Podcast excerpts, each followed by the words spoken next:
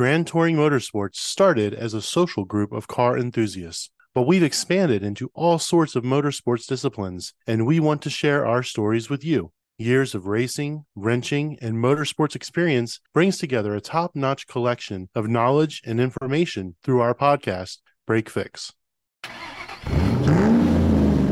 What's going on, everyone, and welcome to another installment of Break Fix. I'm your host, Brad, aka the Triple Six. With me, as always, is our co host, Eric. On today's episode, we're going to do a movie mixed bag, a review of four different car adjacent movies Born Racer, the biopic about IndyCar legend Scott Dixon, the original cult classic Gone in 60 Seconds from 1974, No Man's Land starring Charlie Sheen and D.B. Sweeney from 1987, and finally Lost Bullet, a French film that debuted during the pandemic on Netflix in 2020. With us tonight is a panel of GTM members, Crutch, Chrissy, Mountain Man Dan, Tanya, and the First Lady of GTM, Jessica, to join us tonight to discuss all these different films. And with that, let's get into it. So first up, we have Born Racer. Well, one, it was a fitting timing to watch that since Scott Dixon has actually won the first three races this season for the uh, the pandemic season. But I think it actually did a really good job of balancing the the commitment that's involved in being a professional race car driver and the risks that are involved and how their family deals with those risks because they touched on some of the tragic incidents that have happened in the past and Scott Dixon's horrible crash in the 2017 Indy 500, just the initial visceral response that his wife had when that accident happened, and, and how everything came together after the fact. So it was it was a nice behind the scenes look from that point of view, in my opinion. And I don't know about you guys, but I picked up on a couple hidden messages there. Like Tony Kanaan at the end, you know, he kind of wrapped up some thoughts and, and he mentioned something about like, you know, people just have to adapt to the racer's lifestyle. And if you don't like it, tough. I mean, that was really the gist. There was something else that Emma had said you know, Scott's not happy unless he's winning. I thought it was more than stating the fact that he's not happy unless he's going fast, unless I picked up in a different spot. Because they did hit on that a couple times. Like her speaking about that competition aspect, or just like the, the thrill type aspect, I guess is what they were trying to point out about what a lot of race car drivers do. I've mentioned before, especially with the motocross type stuff, I relate to that because that's more thrill seeking than, you know, some other aspects of motorsports. Sure, going 230 mile an hour in a open cockpit car is rather uh, intense. I've never experienced it, but who knows? Maybe I will one day. And they did focus a lot on his wife, and I agree with Mike that you saw the more personal side of it with his daughters and all that. But there were certain scenes that I didn't feel like they were a value add. They, they followed her running for a while, and I'm like, okay, yeah, she was an Olympic runner, I get it, but I mean, do I need to see her putting on her shoes and getting ready to go for a jog? I mean, it, it just didn't provide anything, and it, it felt like filler add on that, Mike, I also liked how it gave the background of when he was a youth and was out karting and stuff like that, and how he got into cars and racing in general, and how even I like how they even had members of his pit crew that used to do karting and stuff as they were growing up, became, grew up and became pit members, and it shows how he was one of the fortunate ones that started out and actually made it to a professional driving position but there's so many of us that never make to that professional spot. There's that ability we can get onto a crew for a professional spot, which would say there are guys that you know aspire to do that that never make it behind the wheel, but even just being part of a big team like that that makes it on a professional level would be an amazing thing. So, Mike, are there posters of Scott Dixon all over New Zealand since you spent some time over there? no, I did not see it, but he is he is mentioned when you're watching Australian Supercars because they talk about the New Zealand and Australian drivers that have made it big in, in other international series. But yeah, it was it was interesting seeing his time back in back in Auckland and and hearing his family talk about the sacrifices that they made for for him to be able to proceed with his career as he as he was growing up. It was also kind of interesting when they started do, doing the training regimen stuff and when he was sitting in the sim and the other guy was sitting there with with the device attached to his head to simulate G forces while he's in the sim on his neck to stress his neck muscles in preparation for being in the car. So, so some of those just short little snippets were actually just kind of an interesting behind the scenes look to things that you don't think about. To touch on another thing that Mike was saying is like with the training, with the guy yanking on his head and stuff for G forces in his neck. I remember growing up and seeing like NASCAR guys, they would be sitting in a chair and it would be a steering wheel hooked to basically a shock where they would be turning it, and that would be the force that they'd be working their arms to try to build up their muscle strength in their arms for constantly doing the left turns. So seeing the fact how they were using all the concepts like you know touching the different things on the screen to get his neurological feed and uh, responses, uh, I thought was very interesting in that aspect of the training stuff they do. I get that on Forza. What are you talking about? the other interesting, weird little thing that was touched on was when they're talking to his tire engineer, and his tire engineer is talking about having worked for Mario Andretti and and Senna, and and saying, you know, I see in Scott Dixon the same type of drive that I saw in these other drivers, and it makes you want to give even more than 100% of yourself when you're trying to support him as a, as a team member. So I think you you got a great segue from me and Tanya on that one because I wanted to rename it Board Racer because I mean I struggled to get through this film and it's not very long. It's what 88 minutes. Did you say Born Racer or Board Racer? Oh, I said Board Racer earlier. I don't know. It was a chore. There wasn't a lot of dialogue. I did feel like I was watching another film from the 70s. You guys are not selling me. I'm going to go watch it now. Just I don't know. That tire guy was more interesting than Scott Dixon was. I want to know about that dude. I want to know about his history. I mean, he worked with Senna, he worked with Andretti. I mean, wow, right? I mean, it was just more interesting than what I saw in the film. Yeah, I mean, I I was captivated for the 10 seconds of the tire guide, but it wasn't uh, a biopic about Senna or Mario Andretti or the tire guy. So I understand why he didn't go into his into his background, but so to add on, I took his speaking in a different route because I was watching the different things he was doing, prepping tires and stuff like that. How like in one one of the scenes he's actually measuring the diameters of the tire afterwards, and the scientific curiosity in me is like, okay, what's he doing that for? How often does he do it? You know, I'd, I'd be interested in like the scientific mathematical aspect of that sort of stuff as well, just for that side of me that's always intrigued by that sort of stuff again, that tire guy needs an entire movie to himself. He is super interesting, like what he does. Actually, if they had done a whole aspect of the Ganassi team, that would have been an interesting take on the whole situation because I think focusing an hour and a half on Scott, it, it just left you kind of like, meh. Is it just me, or did the quote unquote associate engineer Kate Gundlach, did that make any sense to anybody why we were focusing so much attention on her when we weren't talking about Scott. Like, I don't understand what she did for the team, other than obviously she was a part of the team. But why were the documentary makers so fixated on bringing her in every time they couldn't fill the scene with something with respect to Scott? I don't know why they turned to her for that stuff, but as I mentioned earlier, uh, she was the one that brought out the fact of like she karted and everything when she was younger, never made to being in the seat of a professional car, but she was part of that team because everybody aspires to be the person driving the car. But there are plenty of positions other than that growing up through the motorsports world that you can fill. I think it may have been a way to pull people into, you know, all those important roles to help out the actual driver. I mean, I'm jealous. I'd love to work on a race team. So I mean, I I aspire to be her or that the tire guy, right? That we've talked about. I just I don't know. It just felt like it was overplayed in a way. It's just like we kept going back to her. It's like let's talk to somebody else on the race team. There's other people here, and it, I don't know. It's just odd. I mean, she was the assistant engineer. She is the person sitting next to the crew chief on the pit box during the race. So it's not like she was just an inconsequential random team member. The the footage they had of her at the track was her sitting on the pit box next to whoever the crew chief was, monitoring telemetry and and doing that kind of stuff. So she she has a more critical role than random crew member A who works air gun that keeps jamming on every pit stop. what was that guy's name? They kept saying, "Focus on whatever his name was." I was like, "Oh my god!" Uh, so that's something we got to bring up talking about Born Racer, dude.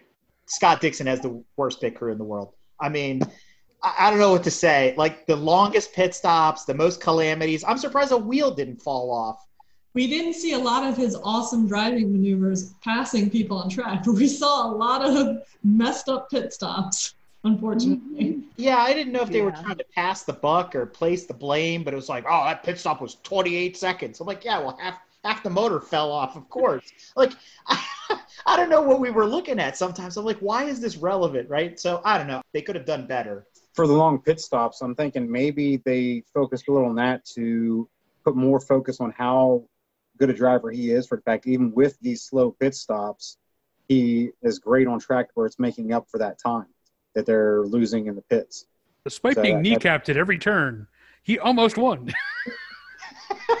yeah, but that, that that theme gets old too after a while. I mean, in general, the movie, the way they, or the documentary, the way they shot it was very slow, which maybe speaks to Scott himself, since um, uh, I think several people mentioned how he doesn't talk a lot and he's a pretty quiet guy. And if they were trying to reflect him through the documentary, I think that came out because I'm not sure if he spoke for more than five minutes total for the whole documentary. I mean, you saw a lot of shots of him and there was dramatic music, but I was just going to say, I can't remember Scott actually saying more than 20 words throughout the entire thing. Like, I don't, I can't, I'm think, sitting here thinking about it as you all were talking about how he's quiet and everything. I, I, I understand his wife did most of the talking during the, the documentary. I don't remember him saying anything at all. It was everybody was talking about him. I don't remember him actually speaking. And when he did talk, it was like Teller. He was always talking in a voiceover. himself speaking, there were there were there were a couple moments. I mean, five minutes is an exaggeration, but it wasn't as as much as it could have been. It would have been maybe nice to hear a little bit more about his youth because he was karting by the age of seven or eight, and he he was the youngest person to get a provisional driver's license at 13 in New Zealand, which was a big deal, so that he could go race in a, in Nissan Sentra, I think it was, or whatever. It would have been interesting to see a little bit more about his youth progression and how he came into, you know, Indy. I, I mean, I learned a lot in terms of him because I, I wasn't very familiar with him, quite honestly, before the documentary. So, but in, in terms of the pace and, and everything, the it was a little bit slow. I, I would agree with that, and I share all those same sentiments. But one thing I didn't like was that his past was done as a flashback versus a lot of other documentaries about race car drivers are done chronologically. So there's something to be said about that particular style of documentary. For me, I didn't like the okay, we're going to talk about what happened at, you know, Indy and then we're going to flash back to New Zealand and then we're going to jump forward to the next race and then we're going to flash back to New Zealand. It kind of got tiring because I wanted to know the progression like you did, but I also feel like it gave them an excuse to skip over a lot of stuff that might have happened in his formative years because all we did was talk about karting and then IndyCar. And there's a sub story there about him going to Williams to try out for Formula One and stuff like that. And, and it all kind of got left on the table. And I think those are important turning points in his story. And then some of the races, you know, we only got to see like two corners of Detroit. I'm like, show me the track. Or even Mid Ohio, I recognized it because I've driven there. And I was like, oh my God, they're in Mid O. And then it was just like, okay, we're in the pit box again. Let's move on to the next thing. And the same thing with the Glen. You know, the most exciting thing there was when Newgarden parked it in the wall coming out of the pit. And then the rest of it was just like, uh, okay. Yeah, I wasn't really sure what they were trying to get at with with the whole biopic because it didn't go into it would, it would have been like other ones you watch the Son of documentary and things like that. It's like you see a lot of footage of races and and you know awesome passes and, and this that and the other and I don't know they they showed one or two clips here and there and they just moved on and would you know have silence and pretty music in the background what did they want the viewer to get out of this documentary? I mean, I learned something about him, but I, I feel like there was more that they could have portrayed. Yes, it would have been nice if if Scott Dixon was was more vocal, and I think it's just as Tanya I think said. I think it actually does just represent him. Even when he was talking to the reporters when he got out of the med center at Indy, very brief. Whereas a lot of other drivers will will hold longer conversations with each of the press people as they go along, and even the announcer, the clip of him racing the next race at Detroit, the announcers are saying, "Well, Scott didn't want us to talk about his leg." So it's, it's almost like he doesn't he doesn't like being talked about and doesn't like talking about himself. But then they made a biopic about him. Right. So that that leads into one of the questions I had going into this conversation, which is a couple of times during the film they refer to Scott Dixon as the greatest of all time. I don't know how you guys feel about this or whether you agree or disagree or the listeners agree and disagree to that statement. But does he really have the same appeal as a Senna or a Schumacher or a Fangio? I mean, I understand it's not the same level, but does that really matter at the end of the day? From a fandom perspective, does he really have the same appeal to you or I as Senna does or Schumacher? I'd say as a personality, no. As a skilled driver, yes. And there's there's a lot of people that that fall down that hole. As a personality, I can't stand Kyle Busch. I have to admire him because he's a great driver. I just hate when he wins, especially when he wins in the minor leagues and racks up 90 some wins. You know, it's exciting to watch him drive. It's exciting to watch him race. And then once he gets out of the car, I could care less. I'll say I can definitely agree with Crutch on that in aspect of especially like how they are in the car. And as for personality, he doesn't seem to have much. He's very subtle personality, not very flamboyant like a lot. Because a lot of race car drivers are very flashy. He's the exact opposite of that. He doesn't talk about himself and things like that. So in a way, many race car drivers are much like in the military. We had our fighter pilots, and they were very cocky, very egotistical guys, and very full of themselves. And a lot of drivers are like that, but he doesn't seem to. He's more low key. But that is a Kiwi trait. That is a cultural trait of New Zealand where they try not to shine and stand out. So that might be just a product of of being from New Zealand and having that upbringing. It's very strange when you're an American meeting a bunch of Kiwis and they just they won't talk about themselves. They don't, you know, boast about their accomplishments or anything. They're just like, whatever. I I, I showed up and I did this and I'm done. And I, can- I can admire that as a trait in people. I, I can admire the fact he lets his driving speak for itself. That's the other thing about this film. It just hit Netflix and the content was three years old. So I don't know if they're just kind of scraping the barrel here, just trying to put something out to keep people interested. Same thing with Gentleman Driver and some of the other stuff that's come out. But Netflix buys stuff from other places, so it could have been on any one like Speed Channel or any one of those other kind of services, and then finally Netflix bought it, and now you see it. Any other final comments on Board Racer before we get to the good stuff? I, I would say if you're not a IndyCar fan or a Scott Dixon fan, probably pass on it. It's not going to be done in such a way that's going to be very intriguing or have you kind of at the edge of your seat as a non-car or maybe a lesser car enthusiast. I'm going to speak for Sam. He thought it was awesome, and none of us know what we're talking about. I think Board Racer or Born Racer is the, the the documentary equivalent of watching an IndyCar race. No, no. An indie race is much more interesting than this documentary. It was like watching Formula One. Officially unsold. I wasn't trying to sell it. That's a smart. No, thank you. All right. Well, I think we've covered that at, ad nauseum at this point. So let's get to the good stuff. Let's go back in time. Let's go to 1974 Oh, with the cult classic "Gone in 60 Seconds." wait, wait, wait, wait. chicka, bow, bow. I got my notes. Go for it. You start us off. Start you off.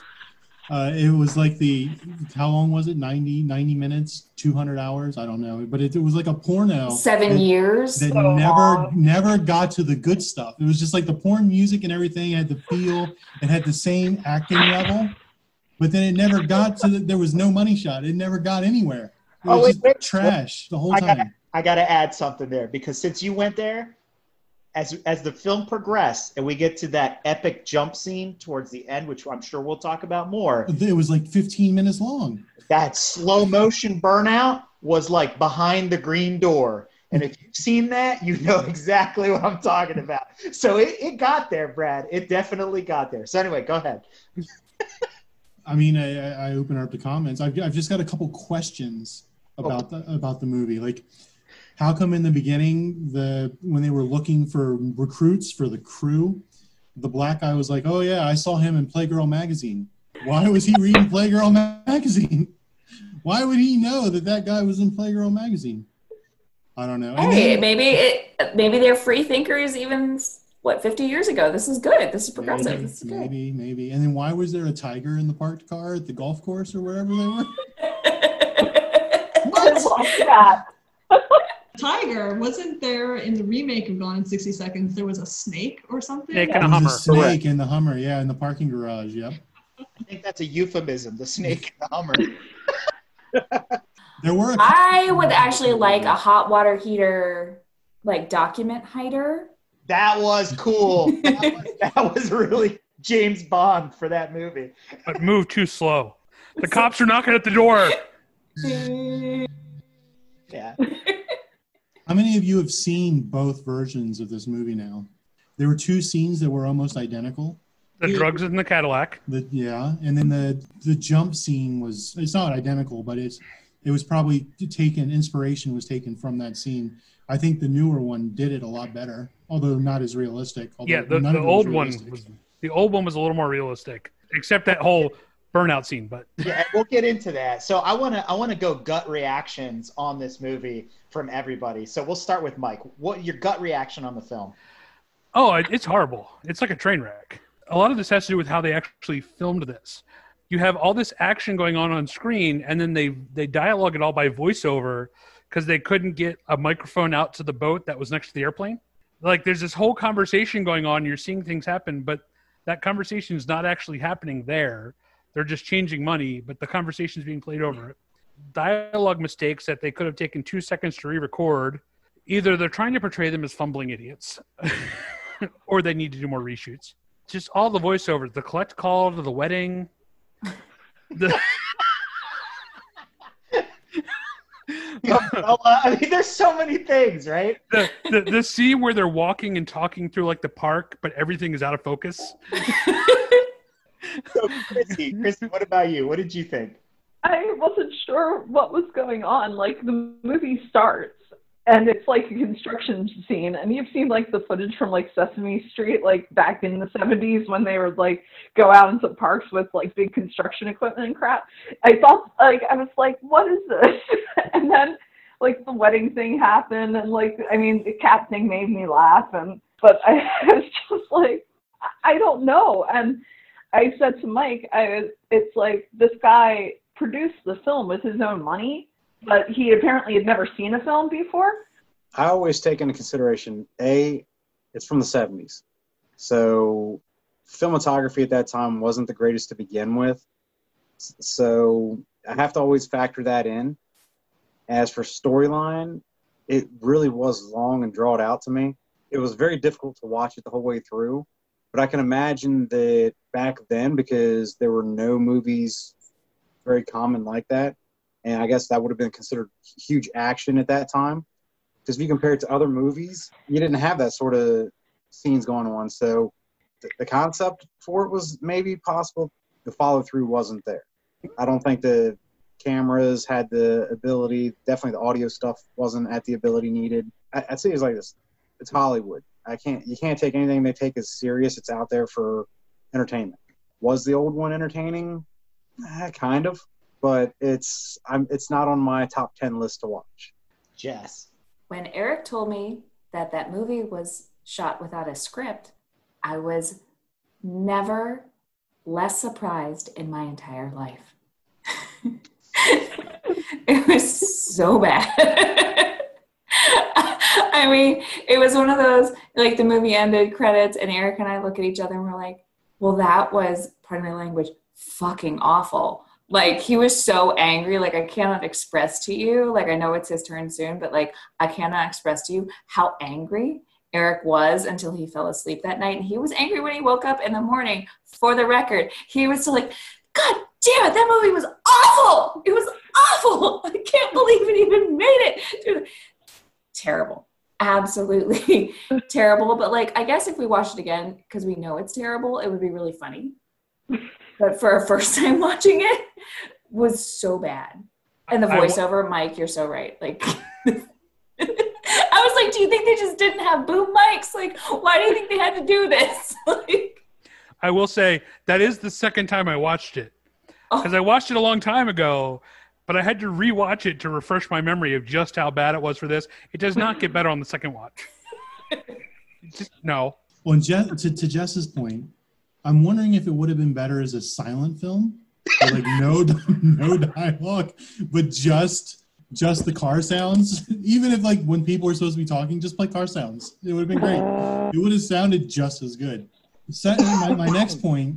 I'm I'm halfway through the movie and I'm trying to, to figure out what's going on, why they're stealing these cars, where's the drama? Like in the first in the the remake, there's a lot of drama. His brother gets in trouble with the wrong guys and he's got to go save them and and this that and the other. And then finally we get halfway through and it's a David and Goliath story. It's the little guy versus big insurance. oh my God, they're going after Geico. Now this is something I can get behind. So they tried stealing that one car from the mm-hmm. dealership. It was like a Challenger or a Cuda or something. This movie was shot in 74. The Eleanor Mustang was a 73. Why not just walk down to the local Ford dealer take one for a test drive and never come back. I don't understand why they had to go through all this rigmarole. They looked for how many did they find that they couldn't steal? Like 17,000 before they could actually take one? I mean, what the fuck?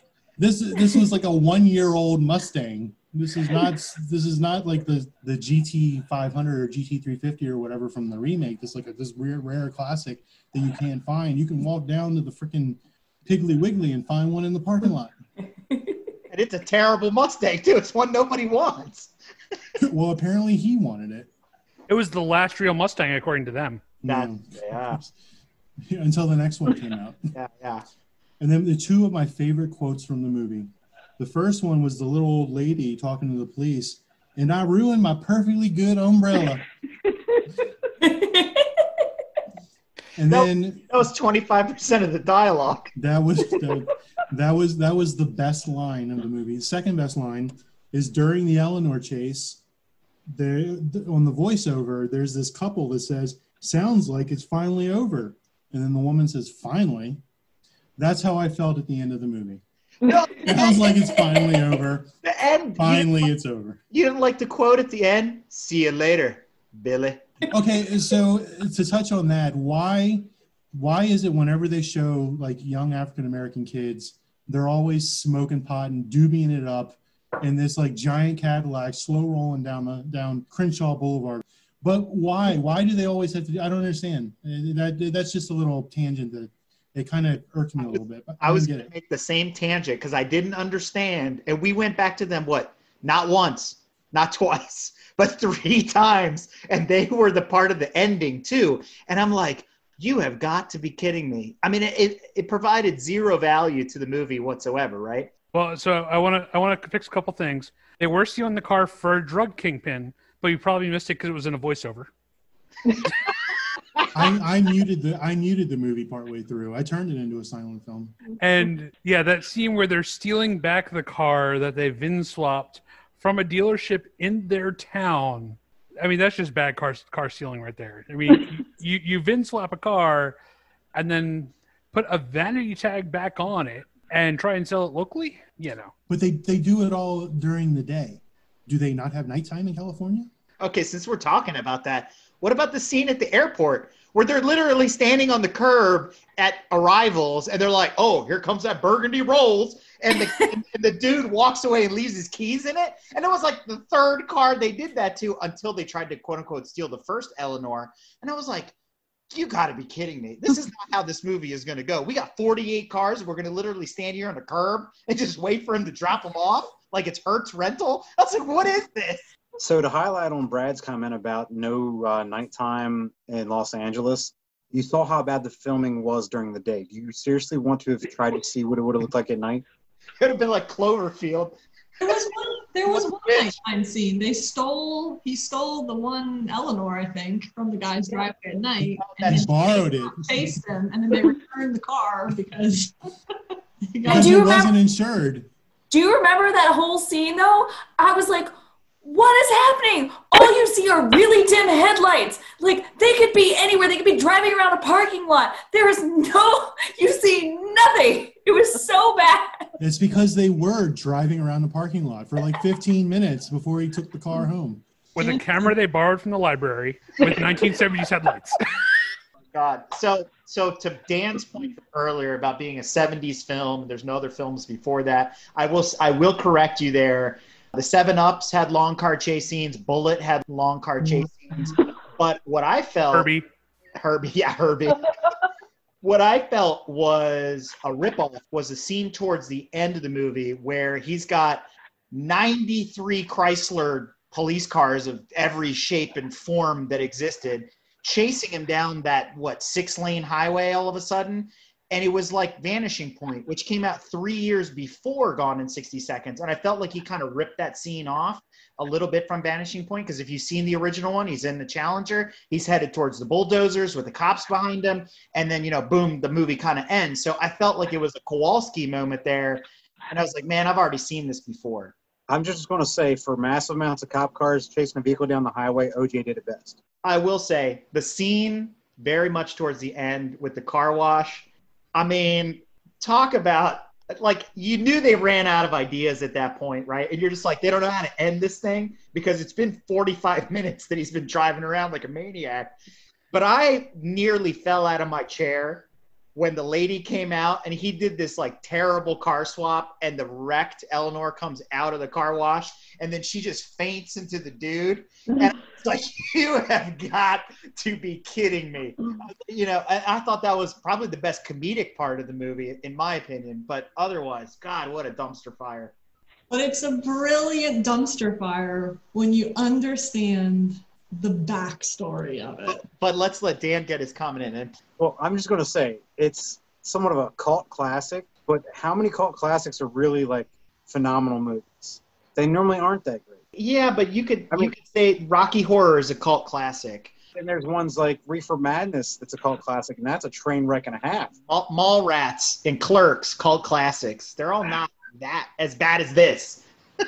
Okay, I got to say, any of the Askew View films I'm fans of, so I think Tanya is the only person that now is on the other side of the argument. We all think this is a flaming bag of dog poo that somebody left on our doorstep that we were somehow obligated to watch. So she's actually surprisingly in the camp has flipped overnight from raging dumpster fire to epic movie and she's going to explain to us why.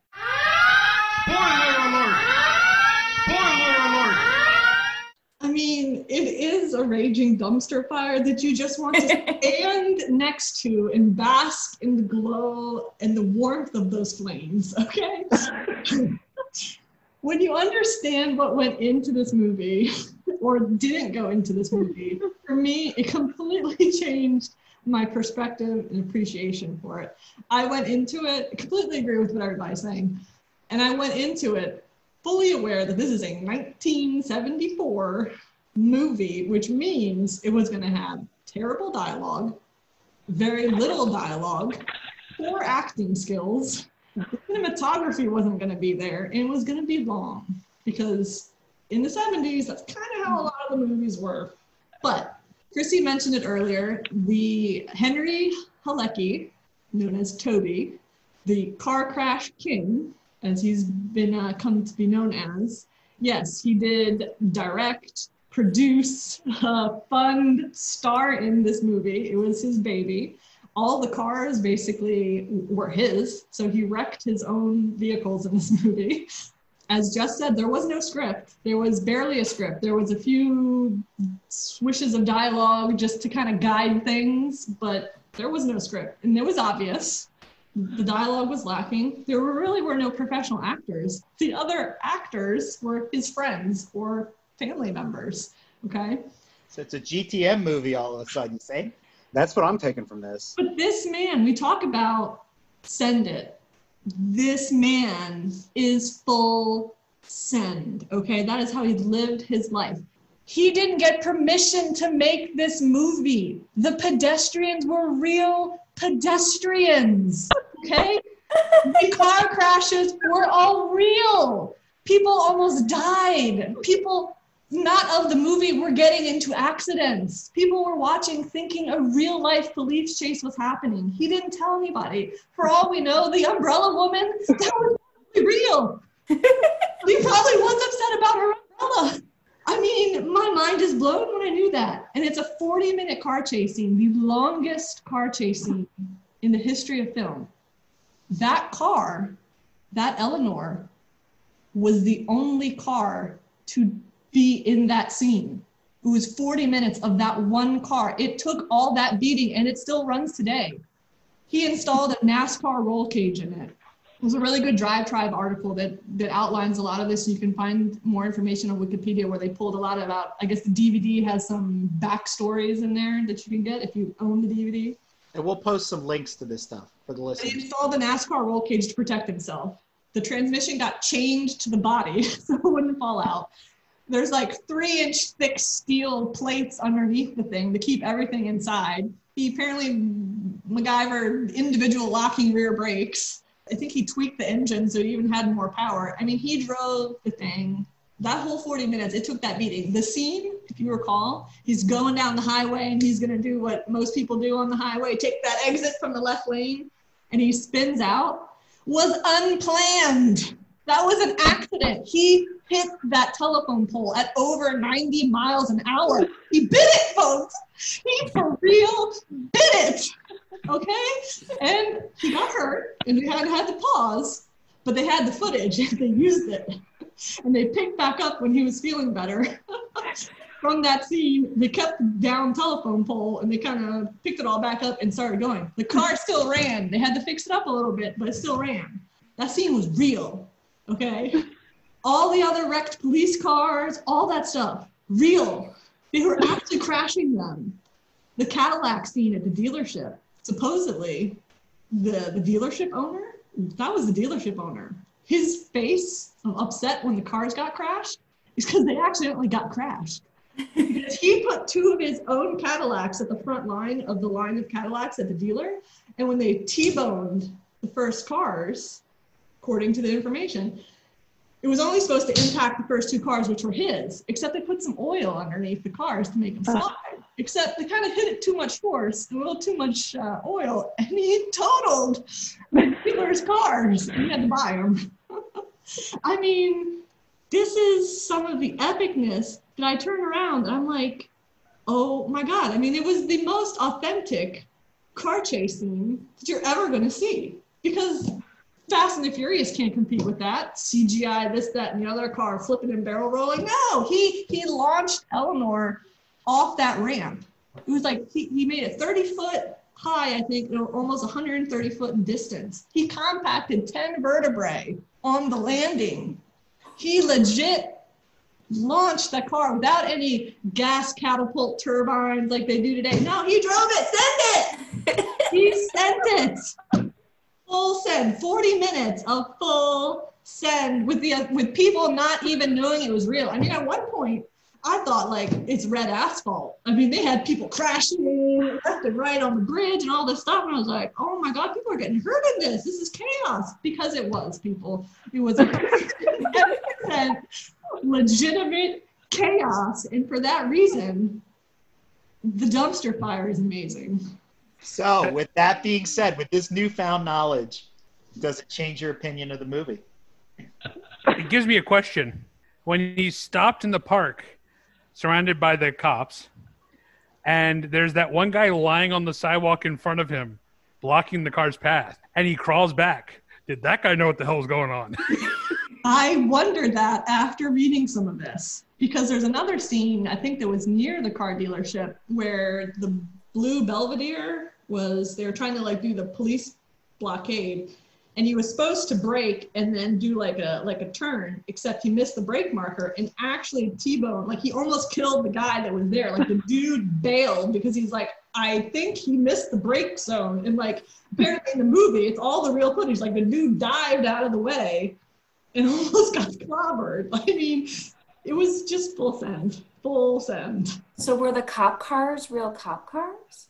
No. So he bought all, so all the cars in there, he bought off, uh, I forget where, they were like a couple hundred bucks each or something. So they weren't like legitimate, like the actual police cars, but representative of. The police chase probably got away with being 40 minutes because all the other cops said, ah, there's other cops chasing him. He's fine.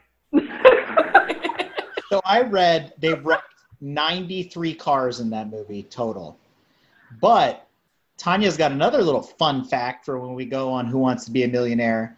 This is a trilogy. Yes. Well, it's a trilogy in the sense that he had three kind of movies. So he had another one that was called um, Junkman, which I think he totaled something like over 200 cars or something ridiculous like that. But there's also something very weird about how he took footage from also Gone in 60 Seconds and reused it in this movie, et cetera, et cetera. But then he was actually going to make a second Gone in 60 Seconds, which unfortunately he, because he's full send in his life, he actually passed away during the movie because he was doing all his stunts. He had some crazy stunt of this water tower that was going to fall over when he pulled it with this dump truck. And unfortunately, um, as the story goes, some, there was a cable that prematurely snapped. And when it snapped, it cut a telephone pole or some sort down and it actually hit him. And so he basically died from the, the impact of that telephone pole hitting him. Um, so who knows what that movie would have brought us. So what they ended up doing, I believe, is the third movie, kind of in his trilogy of movies, was Deadline Auto, which takes a lot of footage, I think, from what was going to be Gone in 60 Seconds too, and does a whole other compilation of stealing footage from Junkman and then the first Gone in 60 Seconds. I don't know, it's completely ridiculous. He died at, I think, 48 years old. So in, in my head, this guy, I'm like, I want, if he had not passed away, like, how would car chase scenes been different today? Because he was very obviously authentic about it and not safe.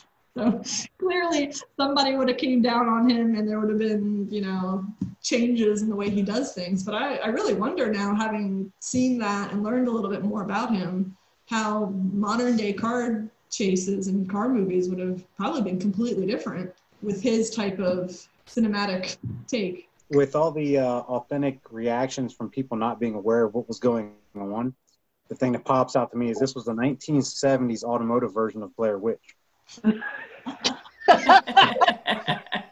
It was rough. It was rough. But no, I mean, now that we've gotten that information, I think I have a, uh, like Tanya, I have a different appreciation for it. I, I've got two points. One, I'm impressed. I'm a little less impressed because I was holding on for Tanya to say that they actually stole the cars, but that that, that didn't come because as authentic as she made it sound, maybe they actually did steal the cars. Maybe this was just a documentary on how ridiculous all these people were. It was jackass in the 70s. My second point is I still stand by the silent film idea, but I think it would be better if Tanya narrated like March of the Penguins and Morgan Freeman. I think Tanya should narrate Gone 60 Seconds. I mean, there was the first 40 minutes, and then there was the second 40 minutes of the movie. You just had to get past the first 40 minutes, and then past the second 40 minutes. You just have to skip Jar Jar Binks. I mean, it was terrible, but uh, knowing everything I know now, I'm just like, wow. So see you later, Billy. Now, we're going to pop our collars. We're going to put on our leather cropped jackets and fast forward into 1987 with No Man's Land starring Charlie Sheen and DB Sweeney. Most of you know who Charlie Sheen is. You know, he was obviously very famous later on, uh, was it Two and a Half Men or I was like, he's famous for a lot more than that. but DB Sweeney, some of you may not recognize him right away until you see him. He was the the co-star on the movie The Cutting Edge, which was pretty uh, pretty well-known movie in the 80s. And when Tanya recommended this movie, she came to me and said, "Hey, did you see this movie that's on Vudu about stealing Porsches?" And I said, "Well, you had my attention in Porsche, so I got to go check this thing out." Little did I know what it was going to turn into. And I will say, recommended is a very strong word I probably didn't use. I think the appropriate term is she pointed out. So, uh, well, let's do gut reaction on this movie. I've got some interesting little tidbits for this one as well. So I thought it was interesting that they didn't steal any non 911 Porsches. I mean, this is the 80s. There were plenty of other Porsches out there to steal. They don't want a 924. What the hell's wrong with them? That's the one I'd go for. But I agree with you, Brad. I mean, I would have expected to see, especially in the in the repair shops, some 944s, a 928, you know, something else. It was just all 911s, which is, you know, neither here nor there. I wanted to see a 914, even, at least in the garage shop. And then I was, I think I talked about this a little bit on Slack, but alert! Alert! it's essentially the same story as Point Break, as The Fast and the Furious. I mean, undercover police officer infiltrates, falls in love, becomes best friends. Ted Varrick is a very 80s, you know, cocaine snorter name. So Ted is essentially Dominic Toretto. Oh, it's he, he's not a killer. He wouldn't do it. It's not his fault. No, no, no. And then Brian Spilner, or you know Brian O'Conner, or whatever, who I thought, by the way, they, the actor who played him, what was it? B. Sweeney. Yeah, I thought it was John Cusack. They kind of have a very similar look because I was like, I didn't know John Cusack was in this. No, no, no. It was, but yeah, it's essentially the same movie as The Fast and the Furious. Basically when you break it down. It's, it's funny you bring that up. So that's a major point. There's a lot of articles about that. There's there's some that we'll post links to that people can read about. Obviously, this came out 20 years before the Fast and the Furious did it, and the premise is the same. That scene with Randy Quaid in the diner when he's telling him about stuff, and the beginning where he's working on the 356, which by the way is one of the inconsistency problems I have with the movie because that wasn't a 356. It was some chopped up Beetle kit car thing. And that was the only non 911 that we got to see. And thankfully, we only really saw it one other time, and it was a rotting pile of mess. But that whole thing played out exactly like Fast and the Furious. And you can see where FNF got its inspiration from. Now, at one point, as I'm giving Tanya the play by play watching the movie, she's like, oh, just wait. It turns into Gone in 60 Seconds, and then it'll come back to the Fast and the Furious. And I, and I saw some of that in the film. And there's a ton of inconsistencies but the dialogue was pretty good. It had a decent story, and there's a reason for that. It's because it was written by Dick Wolf, and I don't know if you guys are familiar with him. He's the longtime writer from Law and Order.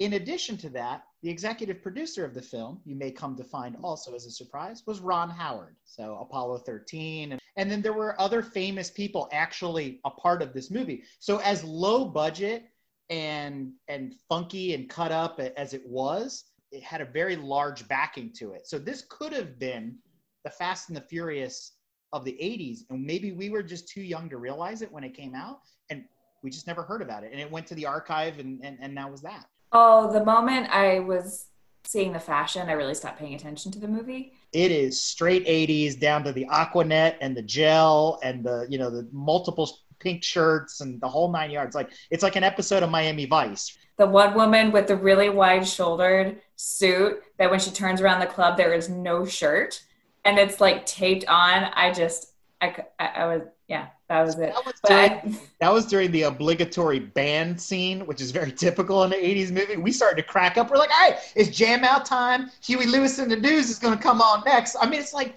what? I mean, it, was, it had so many tropes in it but to Brad's point, the sister was Toretto's sister. It was the same storyline. We've come to know now, but we didn't know about this little gem from 1987. I've not had the pleasure of seeing it, so I'm interested to see what the rest of the review has to say. Uh, God, you know, I had a lot of fun playing Spot the car in the background. So I'm going to start with that. So I there's saw a Cabrio. I saw a Cabrio. There was a there was a Mark One Jetta. There was a 16 valve Scirocco they used three times in the movie. It was bright red. I found an Audi GT Coupe. There was all sorts of stuff in the background that it was just like, oh look at that, oh look at that. I even sent some screenshots to Tanya, you know, about it and whatnot. Posted one of them on on Instagram, as a matter of fact. And so that was kind of fun to see all those cars. There was some, you know, piece of junk Renault in there, a bunch of other stuff. It was it was fun to see the Porsches. It was fun to to play, you know, I Spy and see, you know, the older '80s cars and whatnot. That you know you don't see in modern day movies. And that aspect was fun. And i mean it but there's one other comment i want to make on the i spy. The by today's standards half a million dollar ferrari 512 bb that showed up multiple times in the background of this movie was beyond anything i could comprehend. Because the first time you see it in the police impound garage underground randy quaid like just walks by it nonchalantly i'm like there's a half a million dollar ferrari sitting there basically in hock and I was like, this makes no sense. They use the car again in another scene while they're they're looking across the street at a black slant nose 930, and DB Sweeney turns to Charlie Sheen and he goes, "Why don't we just take the Ferrari?" And Charlie Sheen's like, "Ah, that's Italian trash, right?" And then he's got his eyes on eyes on this this 930, and I'm like, I, I, just didn't understand. I wanted to know whose car that maybe that's Ron Howard's car or Dick Wolf's car or something like it just didn't make sense to have such an expensive vehicle in the scene. It just was out of place with the rest of the cars. I had an issue with the inconsistencies. Started with the first driving sequence after he goes to rescue Charlie Sheen from the top of like I don't know Mulholland Drive or something, right? Because it takes place in California, like everything else, and it's in the middle of the night, and it's a cabrio. This is the first time I noticed that they switch cars midway through the scene. Being a Porsche guy, you kind of tell these things with the headlights on a 911. There's three different style of headlights. There's this like really small, kind of six inch round with this big surround around it, and that's a US spec headlight the early cars had a chrome surround, and then the European cars had nothing. It was a big glass lens. It, it makes the bug eyes look really, really big. And so you notice that they they use three different gray cabrios, and they're just from different eras for some reason, and they keep switching them up. But that wasn't the big problem. The big problem is they're going down this road, and Charlie Sheen is literally goading him, much like some of the scenes with Toretto and Brian, where he's like, "Go faster! You can go faster! Just push it!" And they're driving kind of crazy down this windy road, and then they pan to DB Sweeney's feet, and he goes into a corner, and he pops the clutch and hits the brakes, and I'm like.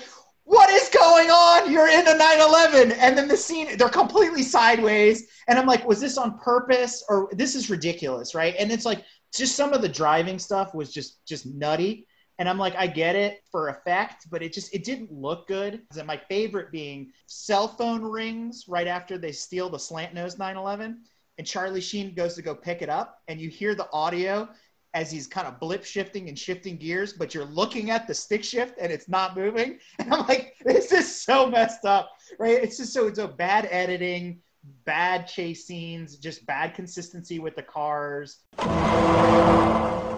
But we haven't touched on we're getting the car chase scene in this movie. the one and only car chase scene in this movie. Unfortunately, I was hoping for more, and there was only that one. And I know we all had special reactions to the realism of that car chase scene. Because unlike Gone in 60 Seconds, where these the cars were actually doing the carnage, you know, we had the the blue bus, school bus, just launched and catapulted through the air. And then we had the Camaro that launched through the side of a Pepsi tractor trailer truck. And and and, and what what- what came out of that truck, Jess? Uh, co- nothing. A conveniently empty Pepsi tractor trailer truck. We believe that the budget wasn't enough that they could put soda cans in there to just hit them and explode them. I don't know that the budget was very high on this film outside of the Porsches, but to Tanya's point, that there is one chase scene. It lasts maybe a total of seven or eight minutes. Of those eight minutes, four of them are spent watching Charlie Sheen and DB Sweeney have a dialogue while they're hiding in a basically in a warehouse. And they're talking about some girl and oh, she's so pretty. Meanwhile, the Camaro is like lurking, like Knight Rider, just kind of like looking for them and it's these two dudes like one's this like greasy like eastern bloc guy and the other dude is like some random guido from new york and they're like totally irrelevant to the story. You never really see them again and they're actually confused with one of the major bad cops in the movie and the chase scene is horrendous. The camaro's a dog and this 930 you can hear them like short shifting it and just like they're doing like 30 miles an hour and they're doing one wheel burnouts with the camaro and then the best part is when they go in to the warehouse Camaro's like shiny and new looking, whatever. And they're just literally driving around there at five miles an hour looking for this Porsche, which is actually really easy to see because it's silver and everything else is, you know, just dark. They drive right by him. They're like, okay, this is weird.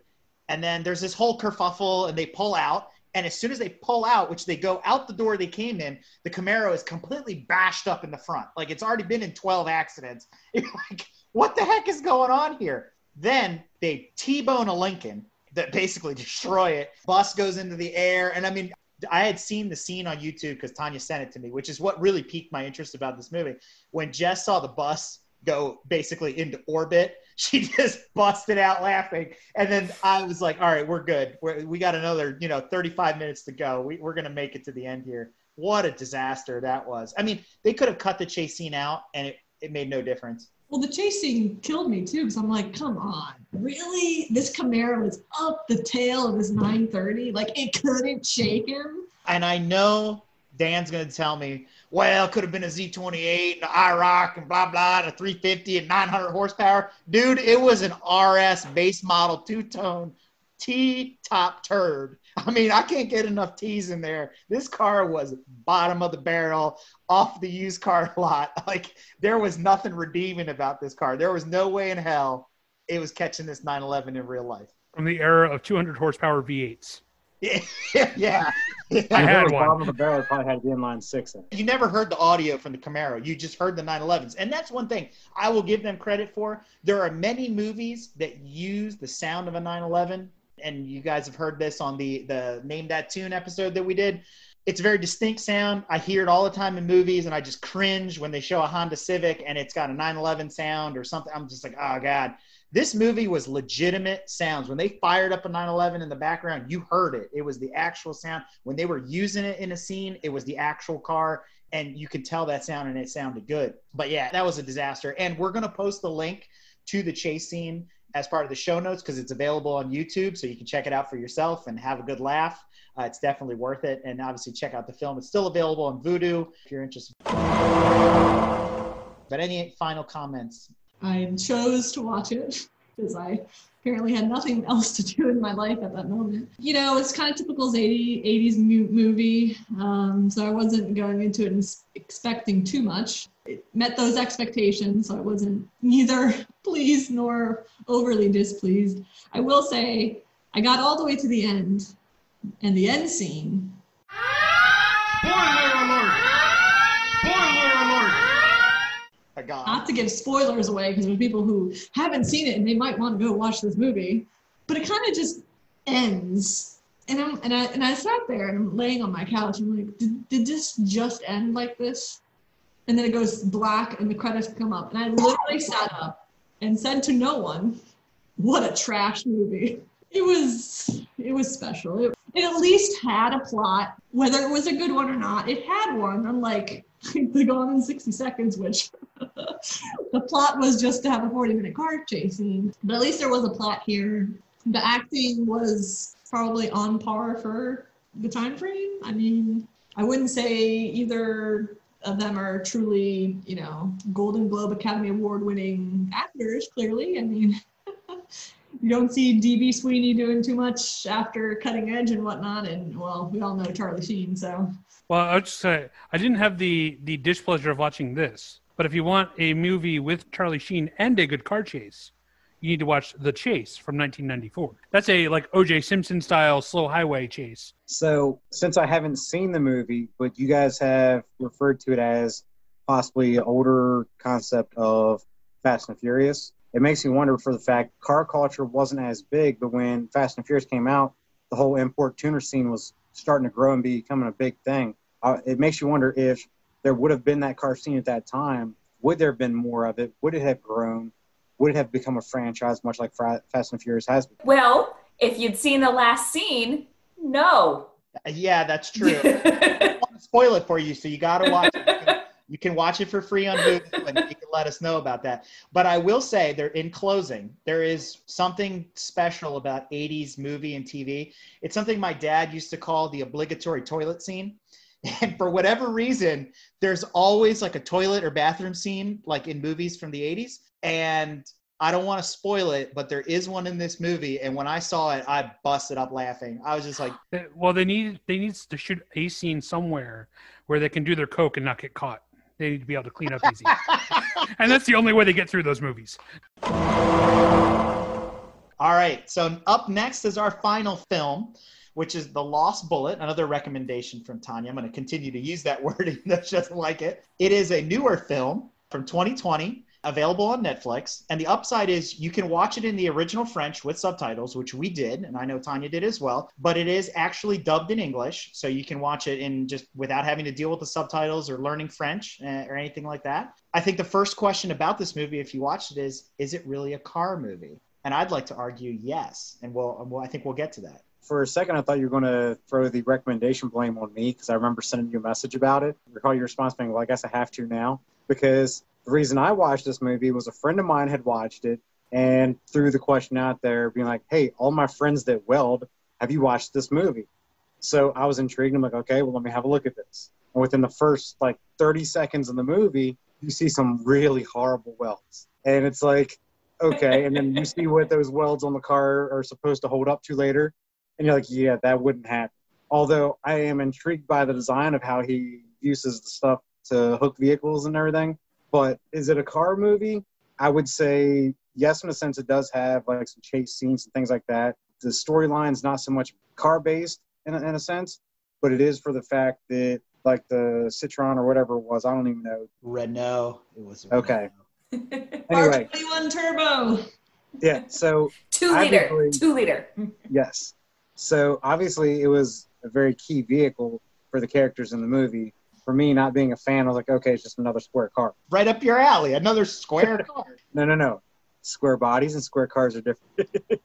and that was why I sent it to you because I know you're into like European cars. So that's why I asked you if you'd seen it because I was curious. I figured you'd hit me back and like, yeah, this is the significance of this car. But so I'm sure there's some history to that car and it's it being as pristine in that movie and why it was such a possession of the owner of it. But as a car movie, I would say yeah, but it also had a storyline that went away from car stuff. I'll put my two cents in there. I felt it was a modern take on a Statham movie with a all French cast. I really liked the main actor. I thought he did a good job. I liked the fight scenes. I thought they were really raw compared to some of the overly produced action movies we see these days. I liked the way it was filmed. I thought it had a good story. It kept me interested the entire time. You know, I didn't start to snooze halfway through it. It was it was just good. It was inviting. I will add a piece of color for the anime fans out there. I thought Charas, played by Ramzy Bedia, I thought he would be a good casting choice for the Golgo 13 movie.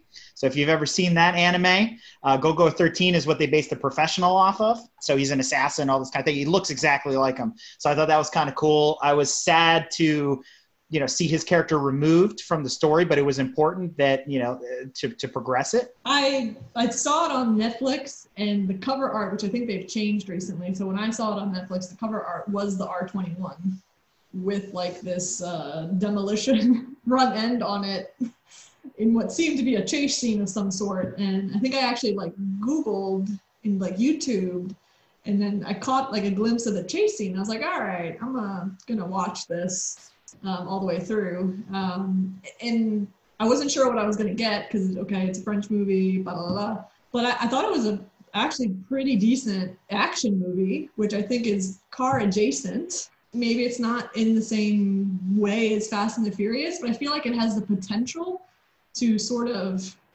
generate sequels that they take it in that direction because there were parts throughout the movie where it was very suggestive that there could be more to ha- having the car's involvement in the storyline. There was a scene in the in sort of the, the end of the first half of it where they kind of go into that little garage and there's just a line of I don't know a dozen Renaults of you know every color of the rainbow sitting there and you're like salivating. Megane RSs to be very very particular about it. I was super geeked about that scene. I was like, where are we going now? I will take the black one and the red one. Thank you very much. Exactly. I was like, ooh, this is going to get really good. We're going to have like this chase scene down the highways with all these cars zipping back and forth. And then they didn't do anything with it. And it's like, oh, okay, but it, it, it left. I feel like they they they used it in its potential for maybe a sequel. And there's a Forbes article that talks about this movie and kind of reviews it.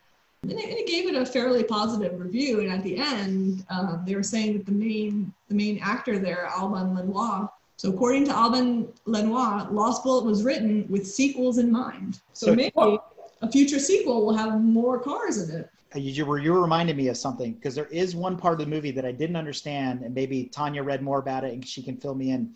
Do you guys remember the scene where he's kind of in the dark and he asked to work longer in the police uh, the motor pool there, and he's building a motor and you never see the car that he's putting it in, but you can tell he's building a race engine because he's got independent throttle bodies and a bunch of other stuff, and it's up on the engine crane. He kind of rolls it away, and then they pan away and they go somewhere else, and you never see it again. And I thought that he was building this R21, but in reality, that was you know Charas's car or whatever. So I'm wondering if that's going to be a thread that they pull through into the next movie, or we were just supposed to ignore that as just something that didn't get put on the cutting room floor. So with that engine, when he's asking to work longer, that was so. If I recall the timeline correctly, that's when he was still on kind of like the work release from the prison, and they're like, okay, yeah, we'll buy you some more time to do this. Then, like they were saying, like the whole romance aspect with him and the the one character, it's out of the blue. They're like, oh, for nine months. So who knows what happened to that engine during that nine months? So it may have wound up in one of those cars for all we know, but it would definitely be interesting. It, it, that may have just been there as filler, but it's hard to tell. It possibly does lend itself. There's there's different aspects, just like the scene where they go into the garage with the the ten or twelve Meganes that are they're sitting there. It's like, ooh, ooh, this is exciting, but we didn't do anything with it. Is that also another thread that's going to, you know, they're setting the scene here. They set a scene in this first movie to develop later movies, maybe? I don't know. We'll have to see. I would love to see that motor in their Ford Mondeo. so we talked about movies it feels like i thought it also gave me a little bit of handsome rob from the italian job so if you remember that the original movie or the remake statham played handsome rob who was the mechanic that was souping up the mini coopers so it had also that a little bit of tribute to that in my mind with him working in the garage and all that kind of stuff Well, because that's the whole premise. Like the whole setup at the very start, which is why I was a little mad at it, was that like he's some kind of genius. You know, he can make a, a Renault Clio that can go through four concrete walls. oh my you god like you know, so he's an absolute genius fabricator. And so yeah, like they show that whole room, you're like, oh my god, how is he gonna trick these out? Mm-hmm. And then like it doesn't happen, but of course the hook's on the front of the the two liter. I'm just gonna keep calling it the two liter. That was amazing. And when it like yanked the back axle, I was like, I was just like, oh my god, I love this. But like, yeah, there's a lot of potential for them to like showcase the talents of that. Um, and they they removed all of the other people in his storyline, so it's pretty clear to add whoever the hell they want. Spoiler alert! Spoiler alert! In my opinion, they left the door open with with how it ended. Is you know, I, I- the storyline. He he's he's got his sordid past, and he ends up you know busting through this jewelry store, four walls of concrete. He overshot. Um, his, He didn't even Yeah. sprain his wrist. he was perfect. I mean, he was in a harness. Um, he, this tricked out Clio, and then he, he this, the harness gets stuck, so he can't get out of the car, and he gets arrested. and He goes to jail, but then the police recognize this detective on this drug task force recognizes the potential in this guy in in in, the, in these cars, and, and they're in this task force that are these drug sellers are constantly getting away in, in really fast BMWs and other cars, and so they're always having to do chases, and so they wanted to utilize his skills in beefing up their cars to be able to chase the the go fasts. Um, That's the best. Um, yeah they called them the go fast but uh, that was similar to the fast and the furious at that point I was gonna say, I mean, at that point, aren't you? Isn't that like saying, "Hey, you were really good at dealing drugs on the street. Why don't you be a pharmacist?" Well, they pulled him in while he was still basically incarcerated, and they were having him do side work, and then they pulled him out. Um, basically, they they said, if you come work for us and you're our personal mechanic, essentially, we're kind of going to levy the rest of your charges here and, and reduce your your sentence. And then the whole thing happens, and, he, then he's accused of of murder, basically. And then the rest of the movie, and he didn't do it. And the rest of the movie is him trying to prove his innocence marvelous things with the, the two liter ensue towards the end of the movie and there's there's a nice chase scene at the end with it et cetera et cetera but basically that leaves you all the way to the end it all gets resolved and you're like well i could see this the sequel opening up okay he, he's proven himself he's the fabricator the driver et cetera this task force expands they get new people on it they've got him they're running around doing fast and the furious stuff but with cars i mean it, there's potential here let's hopefully they do something with it It'll be season two of the Viper. So I felt it had the same grit as the Transporter. Like to me, it felt more like that than it did the Fast and the Furious, and I'm okay with that because in the same way that the Transporter was car adjacent, so was this movie.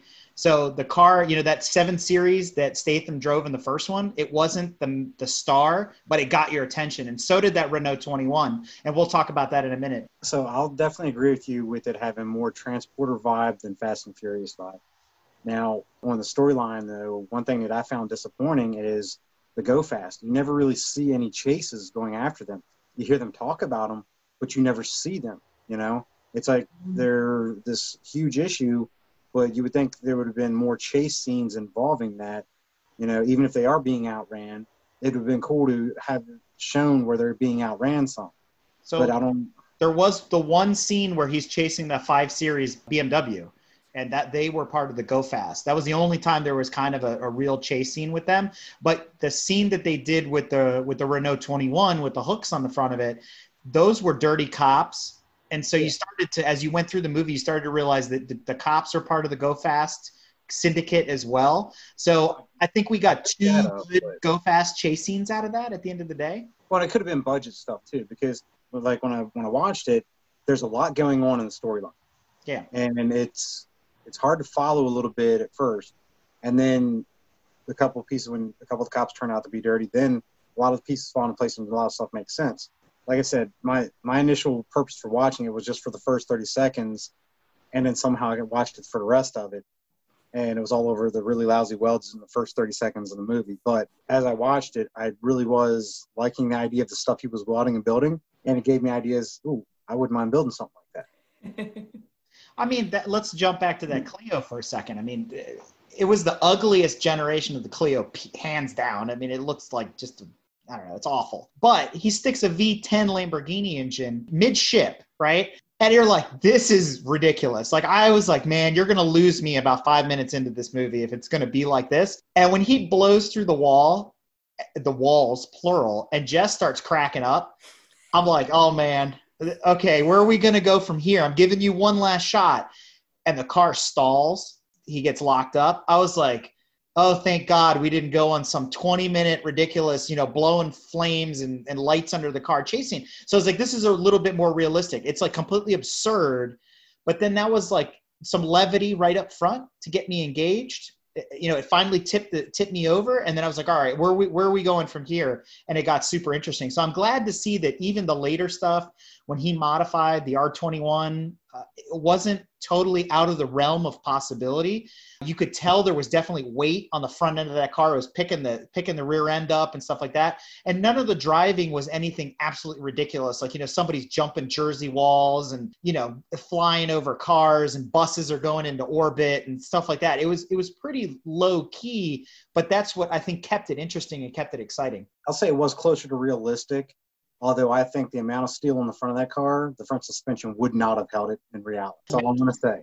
Those old mattress springs they used as suspension back then. That was not not not high performance stuff. It, it would have it would have looked like a you know the guys that do the uh, stunt stuff on street bikes have the metal plates on the bottom of their shoes and kick off, all the sparks flying up when they're dragging their feet.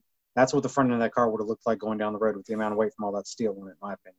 So, you know, since we've brought it up, let let's talk about this car. Like nobody, you just like you said, you look at it, you're like, ah, it's a box. You know, with it looks like a box from the '80s, like all the rest of them. You know, it, it happens to have wraparound headlights, so it might be from the late '80s.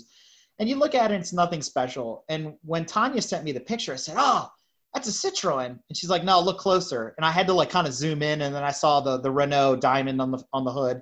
At first glance, you know, the Citroen BX is a similar looking car, and that's what I thought it was. And most people that aren't into French cars aren't going to know that either. But what they are going to know is an E E30 M3. They're going to know the Ford Sierra Cosworth. They're going to know the Mercedes 190E, the Alfa 155, and cars like that. They're all of the same, same generation. And the Renault R21 was France's answer to especially the Ford Sierra Cosworth. And so for the French people, it's a sport saloon, right? It's a it's a sports car that unfortunately was overshadowed by the R5 and by the Clio and, and some of the other you know hot hatches of the same era. But you'd probably be surprised to know that that little two liter puts out 175 horsepower.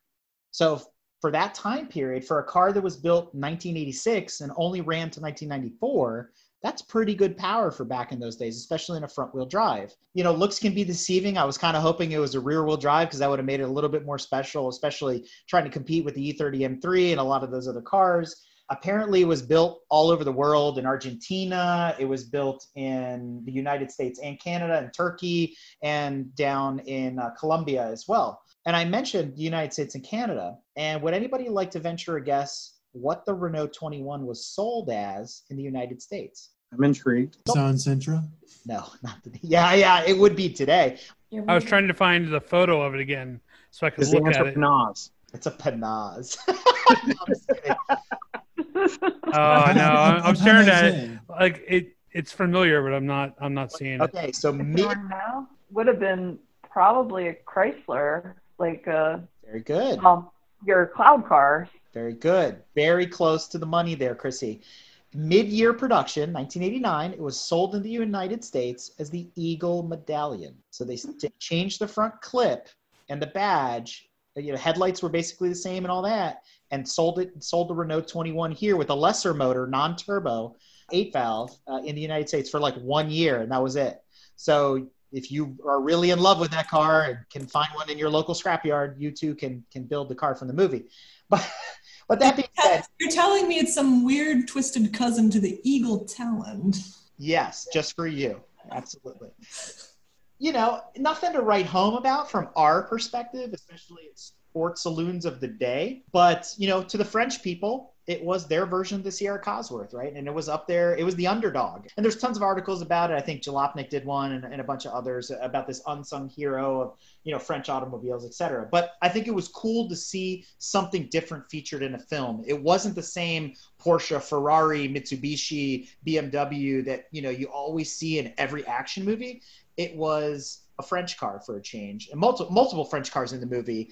Uh, one thing you were saying how this car in particular wasn't some flashy, you know, Porsche, Ferrari, or anything like that. I think that helped the storyline because it made you pay more attention to the storyline. Because for me, the car didn't, it was no bells and whistles for me. So the car was like, okay, it's just a car that something special's about it, but it made me pay more attention to the storyline instead of paying attention to the car. I think Jess brought up something really important as we watched the film, which was there were a ton of station wagons. They were all over the place. The uh, the female detective, she was the the car chasing at the end. She was in a BMW wagon, right? Like half the the the vehicles for the police staff were wagons. I was like, what? So Detective Moss drove an E46 station wagon, and not the wimpy one that we got for like a couple of years here in the U.S. It was actually a legit E46 station wagon. It's very cool, all black. And then Julia ends up driving it in one of the last sequences. And I also a quote from Jessica. Uh, we got what halfway through the movie, and you were like, "Is she ever going to talk other than the word no?" Because she only said no like during the first half of the movie, and that was it. Like I didn't know what was going on. And I think the love interests between our main character Lino and Julia was kind of interesting. They they unpack that in a weird way. I will just say it is unclear for too long that nine months have passed. They're just sort of like fast forward. There's no little like nine months later and like a full like 15 minutes. It's like, so in these past nine months, I was like, thank you. like, thank you, exposition. Otherwise, I have no idea what's happening. Because they literally let him see the picture of his like new team. And then it's nine months later and they're having like a lover's quarrel and they're not talking to each other. We have nothing to fill that in. Now, I, I will say, Jess also asked me at one point. We're talking about the claw. She was like, "Is can that is that legit?" And I said, "Well, technically, the other car was a Ford Mondeo. It's front wheel drive. Yes, if the claws are long enough and you grab the rear axle, you basically could do that." I thought it was hilarious when they pushed it into the police barricade. That was really cool. I mean, again, it was more authentic than a lot of other chase scenes and, and, and things like that, where there wasn't the big, massive, big budget explosions. I thought the fact that it was more low key gave it just more grit and more realism and more credibility as a movie. I enjoyed that, and I thought it, I thought it was really fun. So I like the cast. I thought they worked well together. I mean, they're no name to me, but in the same way I enjoyed Money Heist, I kind of very quickly became comfortable with them. I enjoyed them. I want to see more of the cast. Even Moss, who was kind of a like she was really hard nosed. I want to see more of all these characters working together. I was really disappointed to see Charas uh, die. I mean, that's a spoiler there, but it kind of wraps us into the end of this talk track about whether or not it's a car movie. And for me, I really thought it was a car movie because that end scene when Lino builds basically that funeral pyre for Charas with the car covered with the flowers, you know, po- post the burn and all that ridiculousness that happened. It was really touching. And the way they finished it, where they zoomed in on the picture of Charas in the car, kind of doing like the what's up peace sign, you know, it was it was kind of touching for me. I mean, it didn't bring a tear to my eye, but it was like as a car guy, I was like, I got you. I was like, I get this. Like there he had that love affair with car.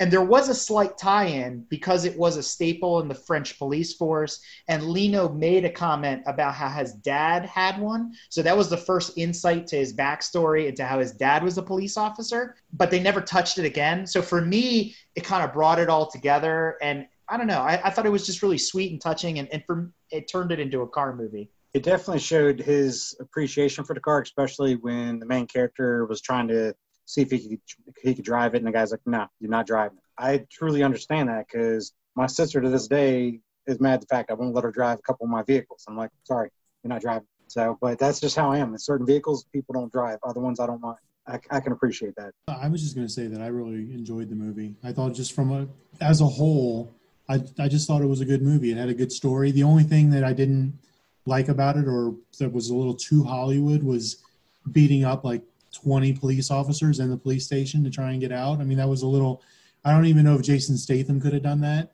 but uh, other than that, I thought it was a very good movie.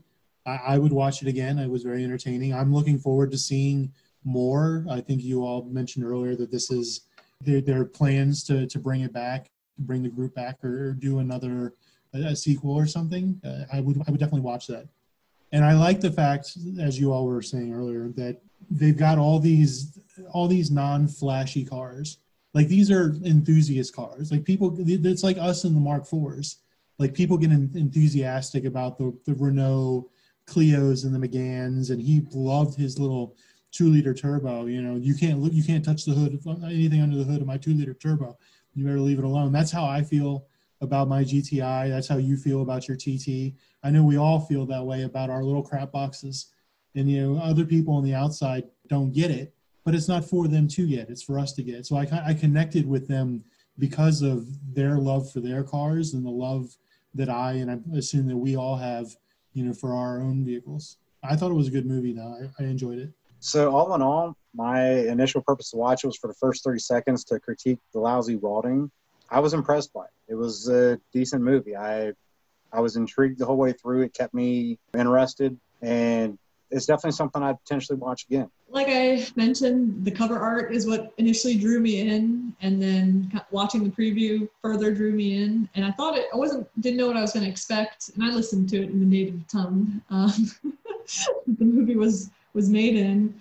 And I, and I thought it was going to be something that was just kind of, you know, even though I got to read the subtitles, I was like, oh, I'll, I'll just have it in in the background and jump in and out of it. And I found myself completely like drawn into it and just watching it the whole way through, and it being way more entertaining than I thought it was going to be. And I actually, Brad, I liked the the the action scene, the, the police fight in the police station of him trying to get out because it because he's actually he's actually a stuntman so he's done stunts in some other, um, I'd have to look it back up, but there's actually some movies that we would all recognize that he's done stuntman work in. So like he's really fighting in in those scenes. Like they're not cutting and doing cgi and all this other stuff. So like it felt it felt real. It felt more interesting. I i understand your point that it, it was a good scene like movie wise i just as real to me as the rest of the movie felt I just I, I find it hard to believe that even if he is a stuntman, unless he's special forces or or something, he's not going to get away from 20 armed police officers inside the police precinct like that. Granted, it wasn't easy. He had to sneak out the back door after almost getting caught, but still, it, it felt very Chuck Norris to me. Dude, they're they're French police officers. All right, I, I'm just gonna lay it out there. I will I will give you that. I'm surprised they didn't run the other way they're going to yell, "Let's stop! Let's stop!" No, and, and I have a great appreciation for all of my, you know, European neighbors. You know, being Italian, whatever, it's fine. But you know, all jokes aside, Jess, take us home. Me. I, I mean, I just I agree with Tanya. You know, I thought having watched the previous two movies, I really did think it was going to be a car movie. So imagine my delight when they start the fight scene. I was like, oh snap! Okay, totally different kind of movie here for it absolutely here for it so and much like everyone else has said i would happily watch that movie again i really like that actor it turns out he's actually super famous he's even been nominated for the french version of an oscar so like he's pretty legit but i was a big fan and the car scenes that were in that were what i was hoping the prior two movies completely failed to deliver so i will add i know you guys said you watched it with english subtitles I didn't realize that it was originally in French and had subtitles because I must have got the version of it where they audio over on it. So it was actually English, but I could tell, like, I thought the audio track was off a little bit. So that makes sense if it was originally in French as to why some of their mouth moving didn't line up with the words being said. I thought it was just like maybe my stream service wasn't that good at that time. But, you know, it is available to listen to in English if people don't want to read. Yeah, that, that's how I watched it. It was dubbed. The English. It defaults to the English. Yeah for the audio. So I'll say, of all the four movies we talked about tonight, the one that we can solidly recommend a consensus is the one we least expected to be good, which is a French film about an ex-con driving a Renault. And on that bombshell, I think it's time to end. Thanks everybody for being on. We'll do another one of these soon, promising to bring you an episode where we don't just talk about cars, talk about all sorts of things. So stay tuned for the next one. Thanks. If you like what you've heard and want to learn more about GTM, be sure to check us out on www.gtmotorsports.org. You can also find us on Instagram at Grand Touring Motorsports. Also, if you want to get involved or have suggestions for future shows, you can call or text us at 202 630 1770 or send us an email at crewchief at gtmotorsports.org. We'd love to hear from you.